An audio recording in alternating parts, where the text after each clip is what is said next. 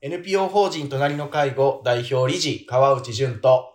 介護福祉士兼フリーアナウンサーの柴山信子がお送りする皆様の家族介護のお悩みに答えていくポッドキャストです。3月6日放送分の隣の介護のラジオです。今月も川内さんよろしくお願いします。はい、こちらこそよろしくお願いします。隣の介護のラジオ4年目になんと入ります。あ3年なんだかえーえーー、な、なんですかね。えっ、と、肩の力を抜いてやり続けてきた結果、ねえ、こういう形でを続けてこられたのが、私としては本当にありがたいことだなと、やっぱりこう、なんて言うんですかね。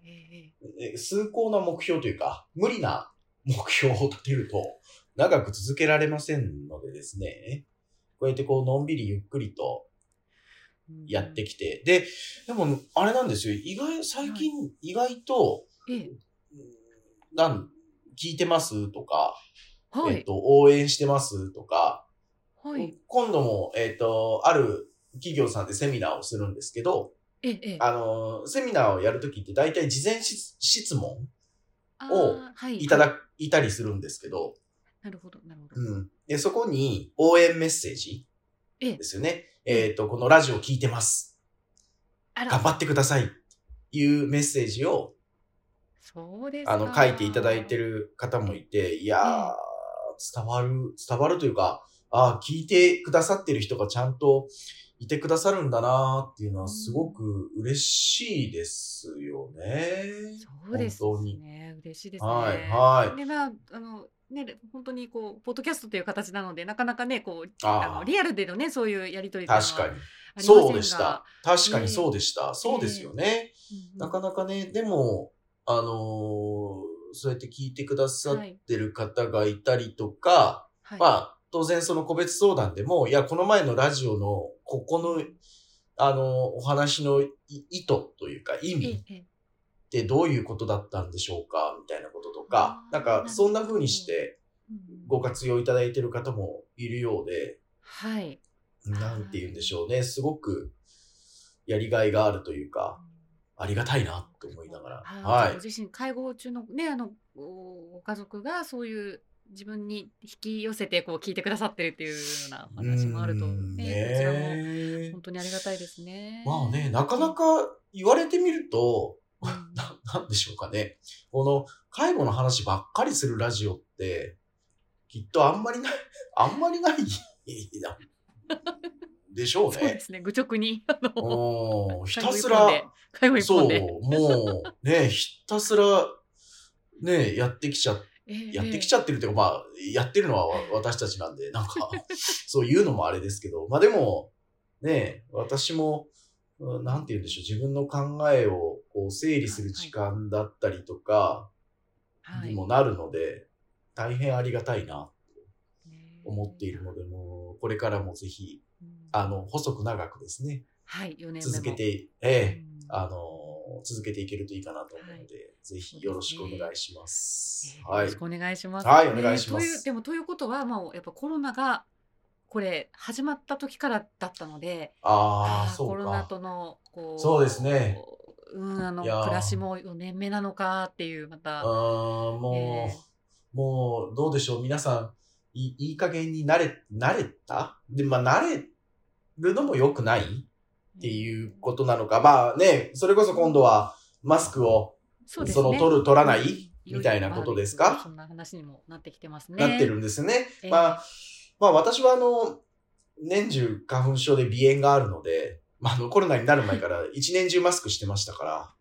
もう、あの、そのままの状態で。変化はなかっ、たそう、う。うんまあ実はうん。そうなんですけど、まあね、でも、なんかね、あの、うんまあい、いろんな意見はありますけど、やっぱり誰かを批判するような態度とか、まあ、い自粛警察みたいなこともそうですけど、うん、それが合ってる合ってないとか、えっ、と、正しい正しくないとかっていう考え方はあるかもしれないんですけど、でも、誰かが誰かをさ裁くというか、なんか、そういうことってあんまり、な、なんですかね。えーお、お、大人な対応ではないんじゃないかなと、私は、あの、思いますけどね。なんとなく。はい。えー、まあ、もうここまで来たらね、やっぱり一人一人が、うん、はい。うん、考えて。そうですね。っていうところですかね。うん。うん、ね、もう、日本のとはいえね、やっぱり3年もこう、そうですね。3年ね、こういう、やっぱり何かにこう、ええ、ジャッジを、なんだろう、仰ぐような、こう、うん、習慣がついてしまったとこもあるので、うん、なるほど。そういう考え方もあるね。はい。うん、なんか、こう取り戻していくっていうのもね、やっぱりあの必要なのかなって思いますよね。なるほど。そうですね。取り戻していく感覚っていうのは確かに大事かもしれないですね。あの、改めて自分の生活の中で、はい、その、どうしていると穏やかな気分でいられるのか、みたいなことって、はい、うん、振り返られるときっといいんじゃないかなと個人的には思いますけどね。まあそれは、あの、介護も一緒なんですけど。そうですよね。結構大事なところですね、うん、そこね。そう。えー、なんか本、本質的なところとして、うん、ね、あの、まあ、このラジオの中でもそうですけど、その、家族の介護を通して、まあ結局は自分の生き方のようなものが、こう、考える機会になるといいんじゃないかなと思ってはいますけどね。そうですね、はい、本当ですね。はい、はい、はい。ということで、えー、今月もあのスタートしましたけれども、はい、今回は、はい、えー、2月の8日に、えー、北海道文化放送であの放送された、えー、ニュースなんですが、えー、ナースコールならない設定に部屋から出られないよう老人ホームで虐待や介護放棄施設に改善命令というねあの毎月のようにねこういった話題がねやっぱりもう出てくる今ことになってしまってるんですがやっぱり北海道の旭川市の、えー、住宅型有料老人ホームで職員が利用者の部屋の部屋のドアを開かないようにするなど虐待があったとして市が運営会社に改善命令を出していたことが分かりました、えー、2021年の5月から2022年9月にかけて複数回にわたり職員がナースコールを鳴らない設定にしたほかドアが開かないように机を置いて利用者が外に出られないようにしていたということです。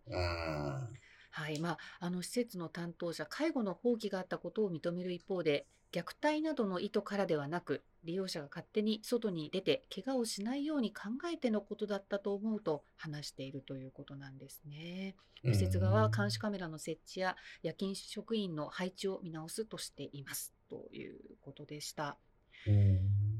はい。まあね、こういうニュースを取り扱うと、多分、多くの方は、いや、やっぱり老人ホームなんか入れてしまうと、ね、こんな目に遭うんじゃないかって思って、より家族で介護を抱え込む意識が強くなってしまうのかなとも思うんですけど、まあ、ね、あの、こういう、そうです。そうそうそうです、そうです。そうですね。はい、はい。で、で、まあね、こういうニュースばかりを取り上げて説得力がないかもしれないですけど、こういう施設は本当に一部なので、はい、もうね、もうぜひそこは、あの、ご理解いただきたいとい。うことを伝えたくて、この、ね、ね、あのニュースを取り上げているつもりでいるし、えー、やっぱりこう、こういう、なんですかね、不適切なケアに至ってしまうような施設であっても、選ばなきゃならないような、えー、状態に追い込まれていたり、またはその選び方を知らなかったりっていうことですかね。はい。で、こういう施設が、あの、また野放しになってしまうというか、生まれていってしまうというか、はい、っていうことでもあるんだなとも思うんです。えー、で、えー、やはり大事なのは、あの、どう老人ホームを選んでいくのかということでもあるんですけど、私、あの、まあ、老人ホームの選び方については、まあ、うちのホームページにも、あの、老人ホームの選び方5箇条っていうのがあるので、まあ、それはまたね、皆さん、あの、もしご興味あれば見ていただけたらと思うんですけど、まあ、で、まあ、その今日はあえてその選び方というよりかは、私あの、老人ホームに入るまでの、そのプロセスはもい大事だと思っていて、はい。で、これどういうことかというとうん、ご家族が頑張って頑張って頑張って介護して、もうどうにもならなくなってから、どっか入れるところで探すと、当然まあその選択肢は少なくなはい。るんだけれども、それとともに、えーと、ご高齢の方ご本人にとって、まあ入居される本人にとっても、その、非常に混乱した状態でですよね、入居する。ことになるんですよね。うーんはい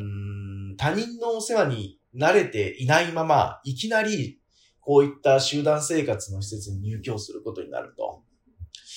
で、当然そうなるとご本人は強い混乱状態になってしまう不安からですね、えー混乱状態になるだろうし、えーなかなかいいケアを行おうとしてもなかいいケアにならないし、で、また職員が、えー相当なる負荷をかけることになっていくわけですと。だから、その負の連鎖を作ってしまうんじゃないかと思うんですね。ご家族が介護を抱え込んでいって、いきなり施設に入るってことになるとですね。ええうん、だから、あのー老人ホームというのは、まあ私もね、特別養護老人ホームに勤めさせてもらってて、やっぱり思ったり、まあ当然有料老人ホームにも、あの、職員として勤めてた時もあるんですけど、うんはい思うのは、えっと、老人ホームは魔法の箱ではないので、なんかうん、なんて言ったらいいんでしょう。もう、もう無理だってなってから、お願いしますって言って何とかしてくれる場所じゃないんですよね。そこでねうん。別人にはなりませんからね。生活が。生活の場ですから、はいはい。えで、うそこに至るまでのアプローチとえいうか、あうーん、ソフトランディングできるような状況にしていくことも、うん。ゆ老人ホームに入居してから良いケアを受けるうんうん。ことにはとても重要で、そうですね。で、えー私たちが、あのー一般市民たちが、その、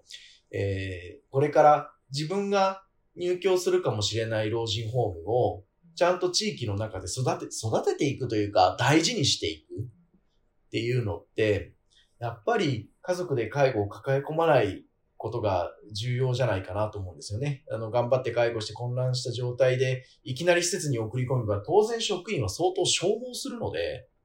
はい。で、緊急ショートステイで深夜の2時、3時頃にご利用者さん来られて、で、娘さん倒れちゃったっていうことで、緊急で受け入れて、ええで、あのー普段は、えっ、と、会議室、会議室を無理やりお部屋にして、ええあの、感染症があるかどうかの判断もまだできないままに、でもとにかく受けなきゃいけないということで受け入れて、ええ。で、隔離状態でサポートをおするんですけど、でも、そうやって緊急ショートで受けた方って、基本的にはもう夜寝てくださらないし、なんで私をこんなところに閉じ込めるんだって、え お怒りになるし、まあ当たり前ですよね。ええ そんなご本人からしたら困ってるんだと。そう、いきなり、うん。なんか、こんな、なんでこんなとこ連れてこられたんだろうと、警察呼ぶぞって言われるのは、本当その通りだと思うんですよね。。ええご本人からしたら。ご本人の世界からはそううん世界からしたらそうなんですよ。ええ。で、これで良いケアしろっていう方が、私は無理だと思うんですよね。なんかこのニュースを取り上げた上で、はい。ああね、あの、介護施設、介護職の方々の、その、肩を持つような論調で今話してるのが、なんか少し、えー聞いてる方には矛盾があるように思うかもしれないですけど、うんでも、ぜひこのニュースを、なんかこう、ああ、悪い老人ホームもあるんだね、っていうことで終わらせてほしくないんですよね。うんこういう施設がなぜ生まれていくのか、なぜ、えー今もあり続けているのか、その理由の一つに、実は、あの、家族介護を頑張ってる人たちの結果がこういう施設を生んでる可能性があるのですよということにも気づいてほしいと思うんですよね。うーん。あの、私もなんかその深夜の緊急対応とか、はい。そのご家族との関係が非常に難しくて入居されたケースとかで、えー強く帰宅願望を持たれてらっしゃる方々方々の対応をしてい。ると、本当に大変なんです。大変なんです。うん。で、ね。ねえーええそれは、あのーもう少し猶予を持って、それこそ、ね、デイサービスを少しずつ利用していただいたりとか、いきなり入居じゃなくて時々ショートステイを利用してくださっていれば、はい。おそらくこんなに、あの、混乱されてないんじゃないかなと思うので、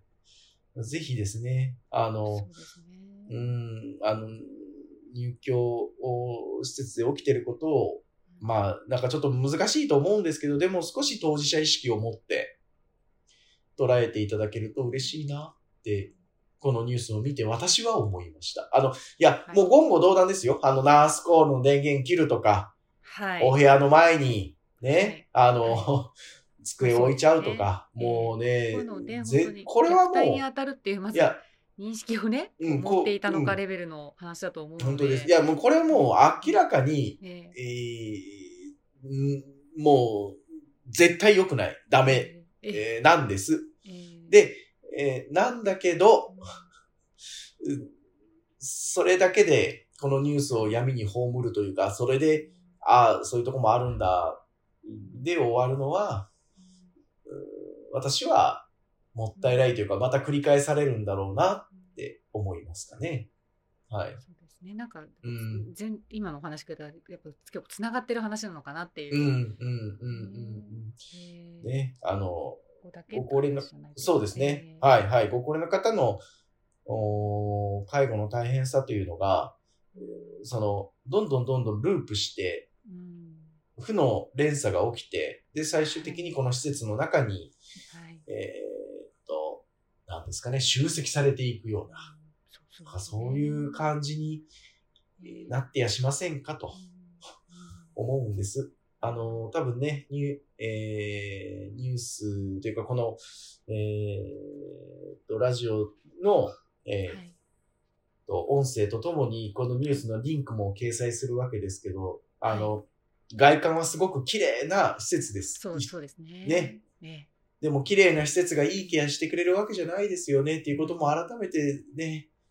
あの、ね冷静に、えーそれこそ本当に魔法の箱ではありませんいやー、本当ですよ。ねもう、ねあの、そこに、ね、なんとか最後送り込めば、うんなんとかしてくれるわけないので、うんぜひ心を開いてください。ということですかね。はい。はい。